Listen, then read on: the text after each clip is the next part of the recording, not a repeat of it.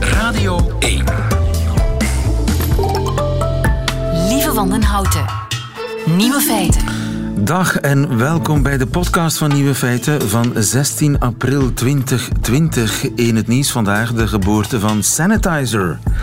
Een baby die dit weekend ter wereld kwam in India. De trotse ouders laten weten dat ze hun steentje willen bijdragen aan de strijd tegen corona door hun zoon Sanitizer te noemen.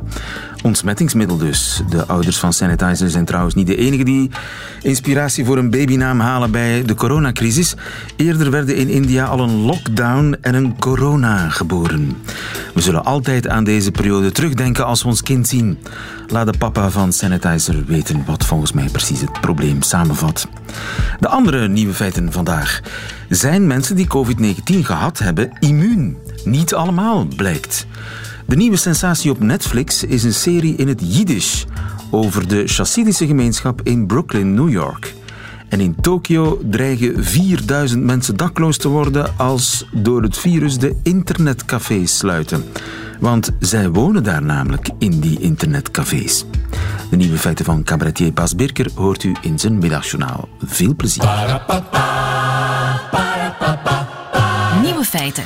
Tokio zit plotseling met 4000 extra daklozen. En dat komt omdat de internetcafés gesloten zijn door de coronacrisis. Vele de Vos, goedemiddag. Goedemiddag. Jij bent onze Verre Oosten-deskundige.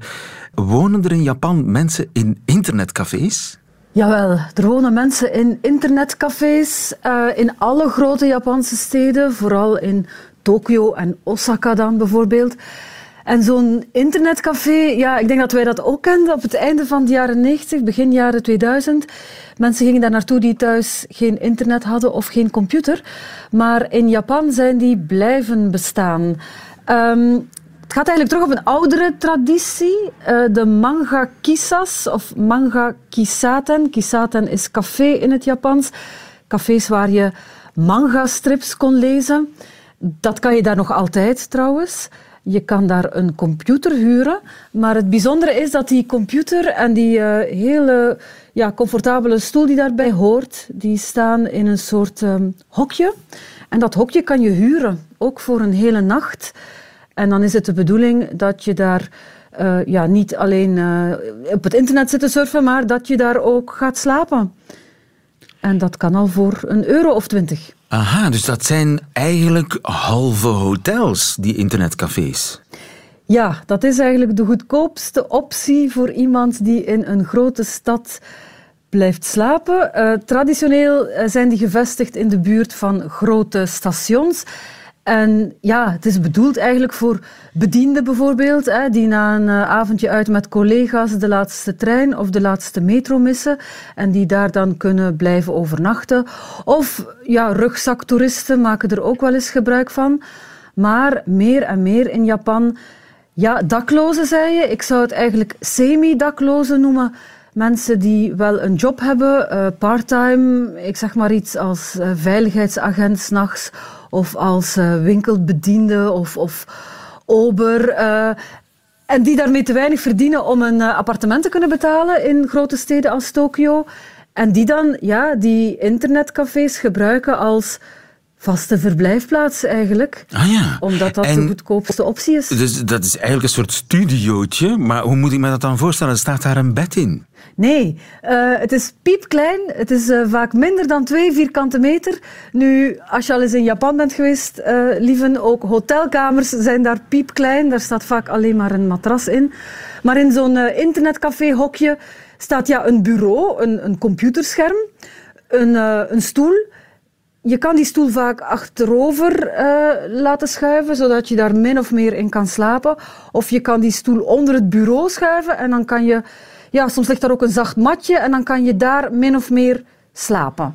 En dan zijn er uh, ja, kleine haakjes aan de muur waar je dan eventueel je kleren kan hangen. Ja. En je kan je tas onder het bureau schuiven. En dat is het eigenlijk. Ja, en er zijn dus mensen met een job, uh, zij het een parttime job, die daar moeten wonen, noodgedwongen. Ja, omdat ze geen andere optie hebben. En die internetcafés zijn daar ook voor uitgerust, want je kan daar ook een uh, douche nemen voor een, ja, een, uh, een paar euro's zal ik maar zeggen. Uh, er zijn drankautomaten met gratis frisdrank uh, inbegrepen bij zo'n nachtje daar slapen. Uh, er zijn nog altijd grote stripbibliotheken, dus je kan ook strips ja. lezen. Het klinkt veel alsof je er zelf ooit hebt overnacht. niet echt. Ik ben er wel eens binnengelopen, maar om nu echt ja, opgerold naast een bureaustoel te slapen, moet je toch al redelijk ja, wanhopig zijn of echt gemotiveerd om zo'n uh, Japanse ervaring mee te maken. Um, maar ik zei het al, er zijn in, in, Japan natuurlijk nog heel wat andere opties om heel klein te slapen, uh, voor iets meer geld dan.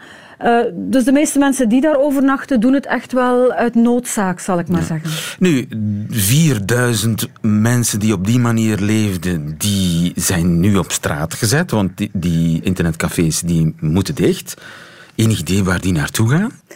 Ja, het is zo dat het niet zo'n vaart loopt in Japan, want vreemd genoeg kan de regering daar geen echte lockdown afdwingen. Uh, ze hebben daar de wettelijke macht niet voor.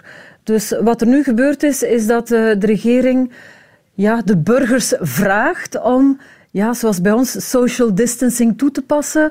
Uh, vraagt aan uitbaters van cafés en hotels om te sluiten.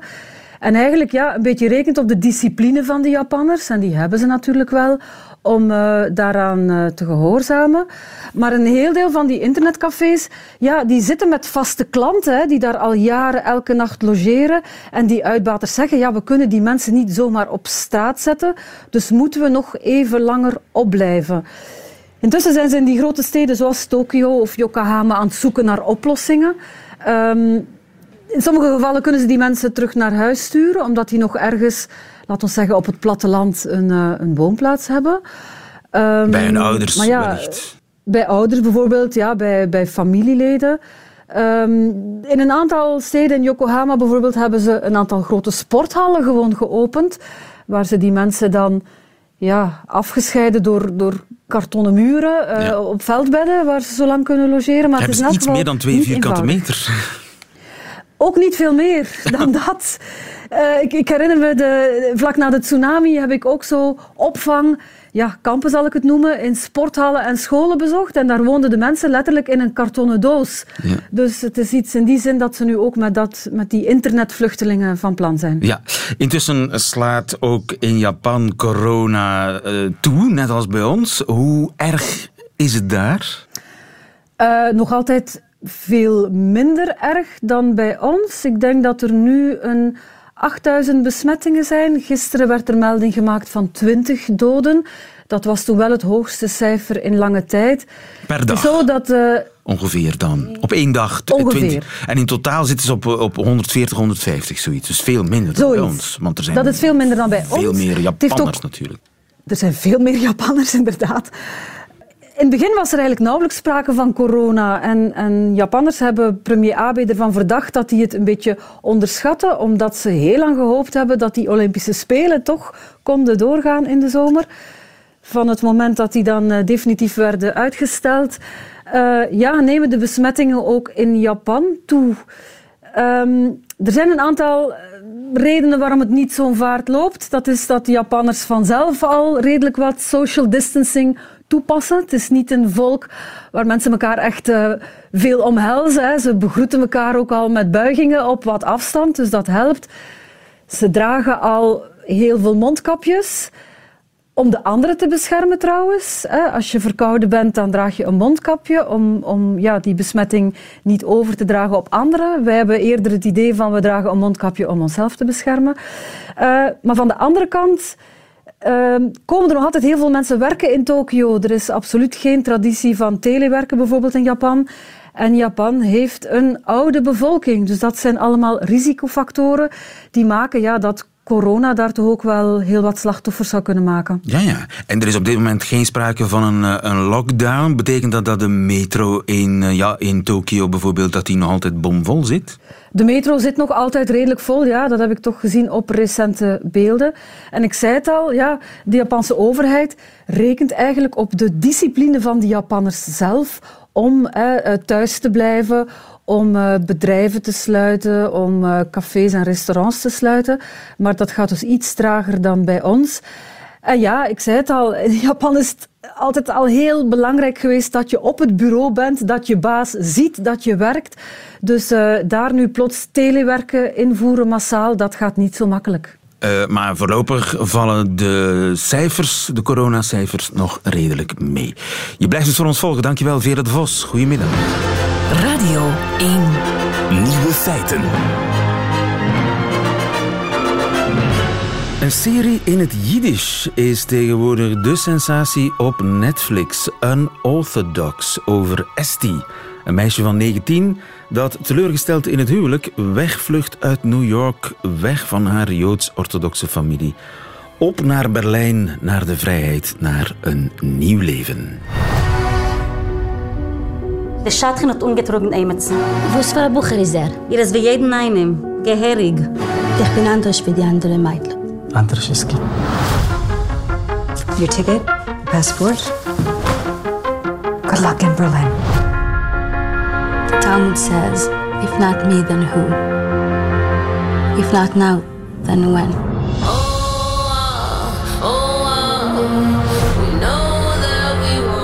Unorthodox, een eh, Netflix-serie die zich afspeelt in de ultra-orthodoxe gemeenschap in Brooklyn, New York. Ludo Abicht, goedemiddag.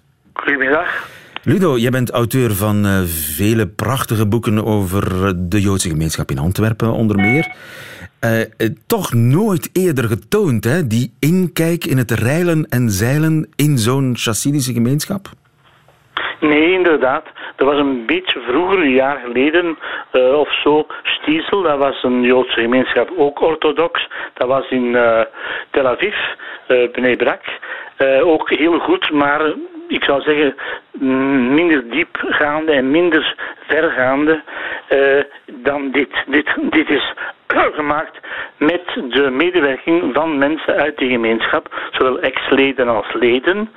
En dat is heel merkwaardig hoe dat in de Joodse gemeenschappen in Amerika uh, enthousiast onthaald is, als een, is als een film, die, sorry, als een serie, die inderdaad die mensen niet belachelijk maakt of uh, als vreemde wezens voorstelt, maar van binnenuit probeert te zien hoe die mensen leven. Ja. Het, het meisje zelf en haar, haar man uiteraard ook. Hè. Ja, en dat is iets heel bijzonders, want daar is normaal gezien uh, heel veel ja, angst en schuwheid. Hè? Je moet niet proberen uh, als, als buitenstaander, om, en laat staan als journalist, om in die gemeenschap uh, binnen te komen en daar ja, een film over te maken. Dat, dat is in principe, ja, dat, dat gebeurt heel, heel, heel zelden. Nee, omdat ze natuurlijk de buitenwereld niet allemaal vertrouwen. Ze zijn ook al een paar keer gepakt geweest. Er zijn een aantal films gemaakt van en Joden en niet-Joden die hen een beetje als ja, maasmannetjes voorstellen. Hè? Want ze zien de vreemdheid, ze praten anders, ze denken anders, ze eten anders, ze feesten anders. En dit is nu voor de eerste keer een film, voor mij ook hoor, waar dit met enorm veel begrip en toch, laat zeggen, afstand, de afstand in de zin van die, het zijn geen orthodoxen die het filmen. Het zijn dus moderne joden die het filmen, ook de auteur. Die komt wel eruit, van het, van het boek uiteindelijk, Deborah Veldman, komt uit dat milieu. Maar het is geen film die die mensen uh, afbreekt en probeert te tonen hoe dat een coherente levenshouding is die voor ons heel vreemd aandoet, maar die zij zeer goed begrijpt, hoewel ze ermee breekt. Ja, en ook dat breken wordt natuurlijk uh, gewoon getoond zoals het is. Het gaat ja. over een meisje dat uit die strakke gemeenschap wil uitbreken, hè? Ja, en je weet natuurlijk ook, lieve, dat als iemand uitbreekt uit zo'n gesloten gemeenschap, en ik denk aan de Amish bijvoorbeeld, ook in, in Amerika en zo, en andere van die groepen, ja, dan ben je bijna dood, als het ware. Je verliest je identiteit. Je niet meer. Ja, ja, ja, ja. Je verliest je familie, je, je bent volledig op, op jezelf aangewezen. En dat is verschrikkelijk in dit geval, want die Esti was opgevoed door haar, van, om allerlei redenen. De va vader was een alcoholieker, de moeder was ook al gevlucht uit dat milieu, maar echt gebroken. En die woont dan in Berlijn. Uh, Oké, okay, vandaag gaat ze dan naar Berlijn en zo, maar die, um, dus, uh, uh, zij wordt door die, tante, door die oma, die eigenlijk haar moeder is, in feite moederfiguur is, En dat is, heel, dat is heel warm in het begin van de film. Wordt ze gewoon genegeerd, die legt gewoon op, die wil niet meer praten, ze is weg. Ze bestaat niet meer. Ja. Punt. Als je weg bent, dan ben je weg, dan besta je niet meer. Nee. Eh, het mooie is ook dat je inderdaad een inkijk krijgt in eh, die wereld. Die rituelen worden getoond, eh, Ja. huwelijken, op, op een zeer realistische manier. Hè? Ja, ja, want dat was ook de bedoeling van de filmmakers. Ik heb het dan daarna eens gezien. Er is een film over de film. Korte eh, reportage met de spelers, met de regisseur, met de, eh, degene die het boek heeft gemaakt. Die komen allemaal daarin. Uiteraard ook de act- acteurs en actrices. Ze hebben geprobeerd om zo zuiver mogelijk, maar zo 100% bijna, die rituelen, die gebruiken gewoonten, dat denken weer te geven zoals het is. Punt. En niet zoals wij soms denken dat het zou- moeten zijn of hoe wij dat van buiten bekijken. En de gemeenschap die in beeld wordt gebracht, dat is de Satmar-gemeenschap in Ja, Williamsburg in Brooklyn, New York. Hè? Dat is een heel speciale gemeenschap. Je hebt natuurlijk een zestiental Hasidische gemeenschappen die allemaal teruggaan naar de naam van de stad waar hun oorspronkelijke stichter, want die zijn dan gesticht door iemand, een tzaddik heet dat, een, een heilige als je wil, die dan de geestelijke leider is. En daardoor krijgen die allemaal de naam van het stadje of het dorp waar het ontstaan is. Maar is ontstaan na de holocaust. Dat is heel merkwaardig. Dat zijn dus Joden overlevenden van de holocaust, stichters, gevlucht en gered in Amerika, gaan wonen in Williamsburg, Brooklyn, waar dus Ja. eh, de meeste van hen wonen. oorspronkelijk. Hongaars oorspronkelijk, ja, de naam zegt het zelf, Stadmar, is een stadje in Hongarije. Maar dat zijn overlevenden aan de holocaust. Ik geef een voorbeeld. Op een bepaald moment wordt er gezegd, ja, maar waarom zijn jullie zo op uit? De mensen in de gemeenschap vragen die Duitse vrienden of die buitenlandse vrienden aan haar om kinderen te hebben. En zij zegt om de 6 miljoen te vervangen. Ja. Dus met andere woorden, ze komen uit de holocaust. De eerste generatie zijn nog echt overlevenden. Ja. Zij natuurlijk niet. Maar zij heeft wel die merkwaardige band, dat vind ik ook in die film zo raar. eh, band met Berlijn. Berlijn is voor hen een soort, ja, de stad van de gruwel natuurlijk. De stad van het Derde Rijk. Maar ook de stad waar ze zich thuis voelen. En waar ze dus eh, oorspronkelijk waren en eh, waar ze zich gevestigd hadden. En dus om een of andere reden ehm, blijft die band met Berlijn, eh, voor veel Joden trouwens, ook Ja. Israëlische Joden, Amerikaanse Joden, heel sterk. En dat valt op als je Berlijn bezoekt, je gaat een beetje naar die, die plaats in Oost-Berlijn daar, Kreuzberg enzovoort, dan, dan, dan, dan zit vol, vol Joden. Het is een, een, eh, een, zonder meer een prachtige serie. Eh, heb je Ja. enig idee hoe die serie bekeken wordt en of ze bekeken wordt in de Chassidische gemeenschap in Antwerpen? Dat zou ik eens willen weten. Dat zou mij Dat zeer, zou- dat zou mij zeer intrigeren. Hebben ze daar Netflix? Eh, normaal hebben ze dat niet, maar ik heb ooit een film meegemaakt, Stranger Among Us. Dat was ook een Amerikaanse film over een politieagent die dan zich kleedde als een jodin, maar echt als een heel orthodoxe jodin met pruik en alles. En eh, die film werd getoond in cartoons. En toen het licht aanging, zat ik omringd door allemaal mensen in zwart. Allemaal ma- mannen, hè, geen vrouwen. Hè. Allemaal mannen met, eh, ja, de, de, met mensen uit die gemeenschap. Dus Ja, ja. ze gaan wel af en toe kijken naar dingen. En die hebben zich wel krom gelachen, want het zat vol fouten. Ah. Ik bedoel daarmee, er werd eh, iets gezegd dat niet mocht gezegd worden. Ja. Maar Eh, dat soort fouten, was, hebben ze, dat soort fouten hebben ze vermeden in deze prachtserie van Netflix, omdat ze gemaakt is met mensen uit die gemeenschap of die in die gemeenschap zijn En met empathie die ik nog nooit gezien heb eigenlijk. Ik bedoel, ik heb al veel films gezien over verschillende... Meestal doen we een beetje aan exotisme. Zo gaan eh, indianen in het eh Amazonegebied filmen met enorm veel sympathie. Dat is goed, maar we verstaan er niks van. Terwijl hier zijn mensen die het wel begrijpen. Ja, en je begrijpt En- waar het ja. verhaal over gaat. Want het is een verhaal over je eigen stem vinden. En dat is natuurlijk een Ja. universeel verhaal.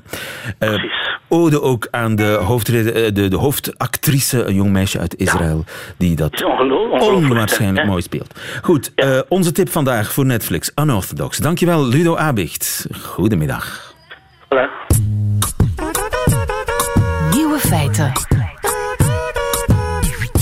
Wie genezen is van COVID-19, kan die de ziekte nog een keer krijgen? Dat is een belangrijke vraag natuurlijk. Febe Temmerman, goedemiddag. Goedemiddag. Febe Temmerman, ben jij intussen genezen? Uh, ja, zo goed als toch. Ik heb uh, af en toe nog een beetje last van pijn in de longen bij het ademen, maar dat is het minste van uh, hetgeen dat er gepasseerd is. En wat is er allemaal gepasseerd dan? Hoe erg was het? Goh, ik denk dat het nog erger kon, want ik heb eigenlijk geen last gehad van kortademigheid. Maar um, ik heb toch wel een dag of vier, vijf uh, hele tijd in mijn bed gelegen, omdat ik super veel last had van spierpijn. Uh, ook een dag of twee uh, hoge koorts. Maar gelukkig is dat nu allemaal achter de rug. En weet je zeker dat het COVID-19 was? Ja, ik, ben, uh, ik werk in een ziekenhuis, dus ik ben getest geweest en die test was positief. Ja, je bent zorgkundige en je hebt het waarschijnlijk op je werk opgelopen. Of is dat te snel geconcludeerd? Goh, ik denk het wel, omdat er in mijn dichte omgeving niemand ziek uh, is. Dus ik denk dat het van op mijn werk komt. Maar ja, dat is natuurlijk moeilijk om te achterhalen. Ja. Zeg, maar je hebt eigenlijk een vraag voor ons, hè? Ja, ja, ja, dat klopt. Want uh, ik... jij bent nu weliswaar genezen of zo goed als genezen, maar jij moet straks uh mhm. -huh. terug weer naar het front als zorgkundige, als verpleegster.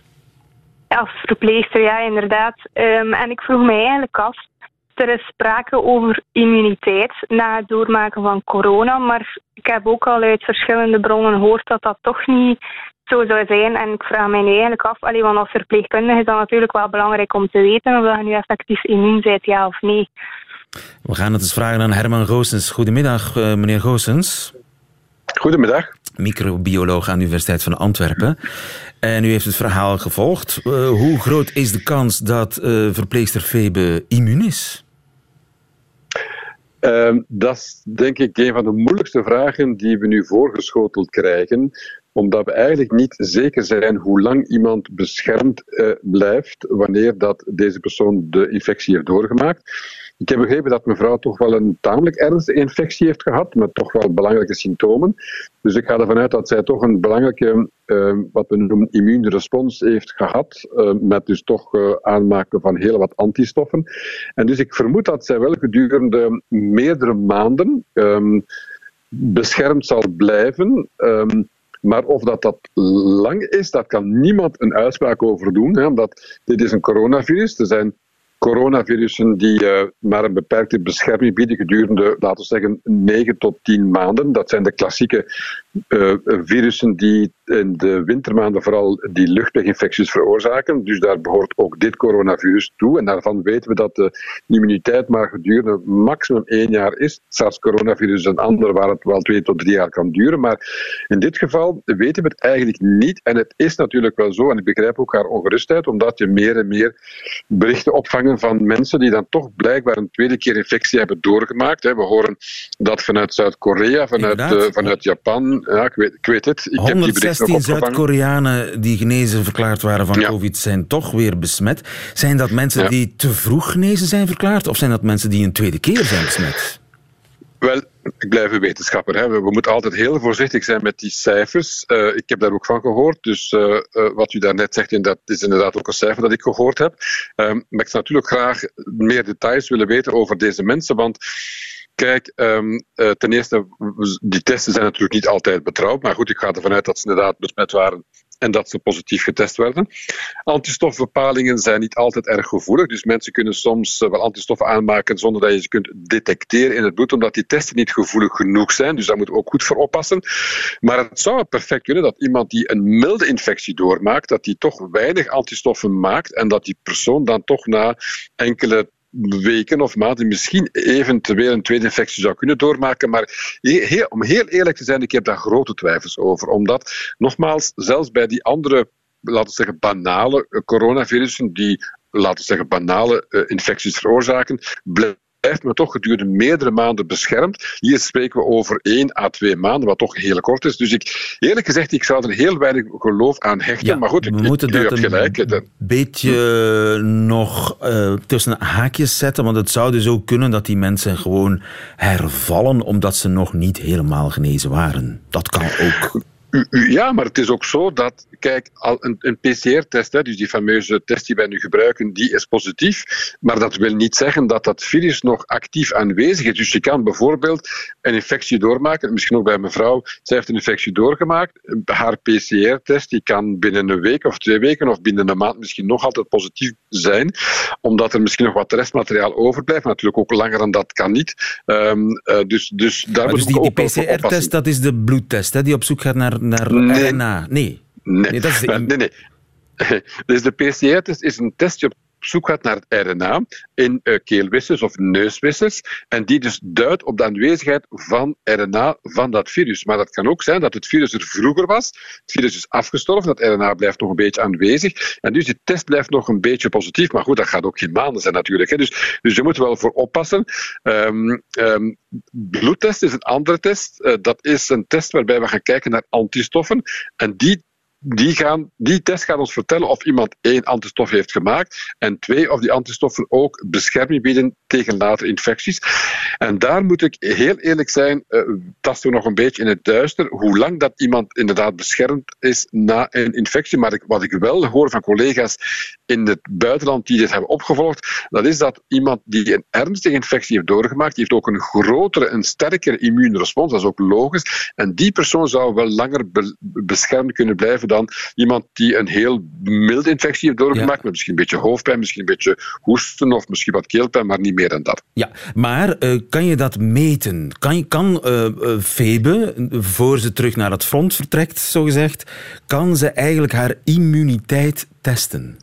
Ja, wel, je kunt natuurlijk gaan kijken naar inderdaad aanwezigheid van antistoffen in het lichaam. Dus bij mevrouw kan dat zeker nagekeken worden of zij nog antistoffen heeft. De vraag natuurlijk is wel of dat dit dan de goede antistoffen zijn die dat virus gaan neutraliseren, gaan vernietigen als het een tweede keer binnenkomt. Dat is natuurlijk een andere vraag. Maar je kunt wel kijken of inderdaad die antistoffen aanwezig zijn. Je kunt natuurlijk ook gaan kijken of dat er geheugencellen aanwezig zijn. Dat is natuurlijk een veel diepgaander onderzoek, waar je gaat kijken naar je geheugencellen. Dat kan natuurlijk ook, maar dat is geen routinetest. Maar de routinetest is inderdaad te gaan kijken naar de aanwezigheid van antistoffen. Um, en dan kun je er wel van uitgaan, hopelijk toch, dat als die antistoffen er zijn, dat die persoon dan ook beschermd is. Ja. En dus dat kun je wel meten. En dat zijn heel wat commerciële testen die ter beschikking zijn, waarvan de meeste toch op dit ogenblik toch niet echt gevoelig genoeg zijn, maar dat wordt nu geëvalueerd. Dat doen wij ook bij onszelf in ons uh, Europees project, in Europees verband, gaan we die commerciële testen nu evalueren, om te kijken inderdaad of ze voldoende gevoelig zijn om deze antistoffen te kunnen detecteren. Maar dat zijn heel belangrijke studies die we nu moeten gaan opzetten om te kijken, zoals u uh, terecht vraagt, of iemand inderdaad beschermd is, was en blijft en eventueel een tweede infectie wel of niet kan doormaken. Ja. Febe, had je nog vragen? Um, oh nee, het zijn veel vragen beantwoord eigenlijk. Maar ik heb wel een bedenking. Allee, als die immuuntesten beschikbaar zouden zijn en nauwkeurig genoeg zijn, of dat dat dan ook effectief gaat uitgevoerd worden. Want mm-hmm. onze afdeling waar ik normaal gezien werk, um, is nu ook gesloten door uh, een corona-uitbraak. Maar als ik dus terug ga, ga werken, um, dan zouden ze mij bijvoorbeeld op een cohorteafdeling kunnen zetten. Maar dan is dat waar alleen maar uh, COVID-19-patiënten zitten. Ja, waar alleen maar positief getesten zijn. Ehm, ik denk dat dat dan wel allee, heel belangrijk is, zowel voor ons als voor andere mm-hmm. patiënten die negatief zijn of, of die totaal geen symptomen hebben. Van bijvoorbeeld maandag kan ik naar een cohorteafdeling gestuurd worden en dan de dinsdag naar een gewone afdeling. Dan kan ik dat toch in principe weer overbrengen. Ik denk dat dat wel belangrijk is dat dat toch zo snel mogelijk uitgeklaard wordt. Dan. Mag ik daar misschien twee zaken, twee zaken toevoegen, mevrouw? Um, ja, kijk, als je een infectie ja, als, je, als je infectie hebt doorgemaakt, dan uh, meestal uh, na, laat, dan is dat een beperkte periode dat je inderdaad infectieus bent, dus dat je iemand kunt besmetten. Um, en dat is, dat is vrij kort, dat is uh, ja, zeggen 7 tot 10 dagen. En ja. de PCR-test zal dan misschien nog wel positief zijn, maar je bent niet meer besmettelijk voor andere mensen. En er zijn nu landen waar dat men zelfs geen PCR-test meer doet wanneer iemand, zoals u in de zorgsector werkt, positief getest is, ziek geweest is, waar, omdat men toch weet dat het dan, laten we zeggen, 7 tot 10 dagen maximaal besmettelijk blijft en dat die PCR-test weliswaar dan nog positief maar dat heeft geen enkele betekenis. Dus in ieder geval mag je zeker van zijn, ik weet niet wanneer dat u die infectie doorgemaakt, hoe lang dat geleden mhm. is, maar dat, maar dat u niet meer besmettelijk bent als dat, laten we zeggen, tot 14, maximum 14 dagen is. Nu, wat betreft antistofbepaling, u heeft helemaal gelijk. Het is zeer belangrijk dat er op termijn dit massaal kan getest worden. Ik heb daar ook met, met de minister De Bakker al discussies over gehad. hij werkt daar ook aan. En het zal belangrijk zijn, eens dat de keuze wordt gemaakt voor een goede serologische test, dat die massaal wordt aangeschaft en dat inderdaad mensen kunnen getest worden, zoals u en ikzelf, die ook in het ziekenhuis werken. Als we inderdaad de besmetting hebben doorgemaakt en we hebben antistoffen, dan is het goed uh, inderdaad om op, op afdelingen te werken waar die patiënten liggen, als je inderdaad dan beschermd bent. Dat is ook een beetje de strategie die we nu aan het volgen zijn in de woonzorgcentra. Mensen cohorteren, degenen die dus besmet zijn, samen te brengen. En ook daar dan uh, zorgverleners laten werken die al infectie hebben doorgemaakt, die dus geen risico meer vormen. Dus Febe, uh, als enigszins kan uh, zo'n zo'n test maken, zo'n immuniteitstest ondergaan en dan uh, niet ja. bang zijn en terug aan het werken. Dat is de conclusie, okay. denk ik. dank, dank je wel en succes Febe Temmerman. Dank je wel ook Herman Goossens in Antwerpen. Goedemiddag. Graag gedaan hoor. Okay. Ja. Dat waren ze, de nieuwe feiten van 16 april 2020. U krijgt alleen nog die van Bas Birker in zijn middagjournaal. Nieuwe feiten. Middagjournaal. Liefste landgenoten. In tijden van totaal thuisblijven is de mensheid te verdelen in drie groepen. Er zijn alleenstaanden, die zijn eenzaam. Er zijn mensen die nog buitenshuis een job uitoefenen, die zijn werkzaam. Ik behoor tot de groep die niet gewend is aan 24 op 24 samenleven met een gezin dat je doorgaans maar 4 op 24 ziet. Wij zijn niet eenzaam of werkzaam, wij zijn moeizaam. De eerste drie weken vond ik het nog wel grappig. Ik kluste me suf, vrouw die werkte op haar geïmproviseerde thuiswerkplek en mijn dochter speelde zich een ongeluk. Letterlijk. Maar na een hechting en twee nachten ziekenhuis ging het wel weer. Les geleerd. Stalen trappen winnen van kleuterhoofdjes. Zeker als je ze benadert met een vrije val van 2 meter. Inmiddels is de verveling toegeslagen. Ik doe het huishouden en kleine klusjes, maar niemand lijkt dat nog te zien. Vrouwlief vloekt op Zoom-meetings en Hangout-meetings en Skype-meetings omdat ze niemand meer ziet en dochterlief fietst rond terwijl ze angstvallig afstand houdt van grote metalen bouwwerken. Mijn lief mist haar baan, mijn kleuter mist school. Ik mis hun baan en school ook. Ik mis mijn werk. Want mijn werk is comedy en comedy is leuk. Ik heb mijn baan dan ook nooit gezien als cultuur, maar als volksvermaak. En onder volk versta ik voornamelijk mezelf. Net als muzikanten maak ik wat ik maak voor mijn eigen plezier. Dat het anderen ook vermaakt is mooi meegenomen. Dan kunnen die komen kijken. Zo sta ik niet in mijn eentje in het theater en hoef ik ook geen echte job te zoeken. Voor je het weet ben je werkzaam. Of eenzaam. Gisteren werd weer eens duidelijk dat geen cultuur zijn niet zo'n drama is. Helemaal niks zijn is veel erger. Ik volg het nieuws harder dan Dries van Langenhoven Mark van Randst op Twitter en ik wacht nog steeds op het moment dat wij, comedians, acteurs, muzikanten en andere kunstenmakers in een ondersteuning eens worden benoemd. Dat er rekening gehouden wordt met zij die niet leven van en voor de zomerfestivals, maar de andere tien maanden per jaar het volk vermaken. De meeste relaties lopen niet op de klippen omdat mensen elkaar niet meer graag zien, maar omdat mensen elkaar niet meer zien. En in mijn relatie met de overheid zit een kink in de kabel. U moet me niet graag zien, liefste regering. U moet me zien. Cultuur is meer dan zomerfestivals alleen. Of zoals een moeizame huisman in een overbevolkt huis vanmorgen schreef: Voor een volk met een baksteen in de maag gaat er te veel over tenten.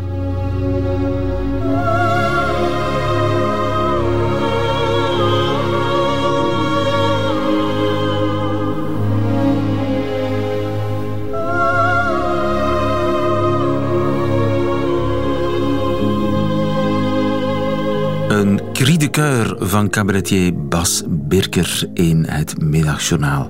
Einde van deze podcast. Hoort u liever de volledige uitzending van Nieuwe Feiten met de muziek erbij? Dan kan dat natuurlijk op onze app of op onze site, waar u overigens nog veel meer fijne podcasts vindt. Tot een volgende keer.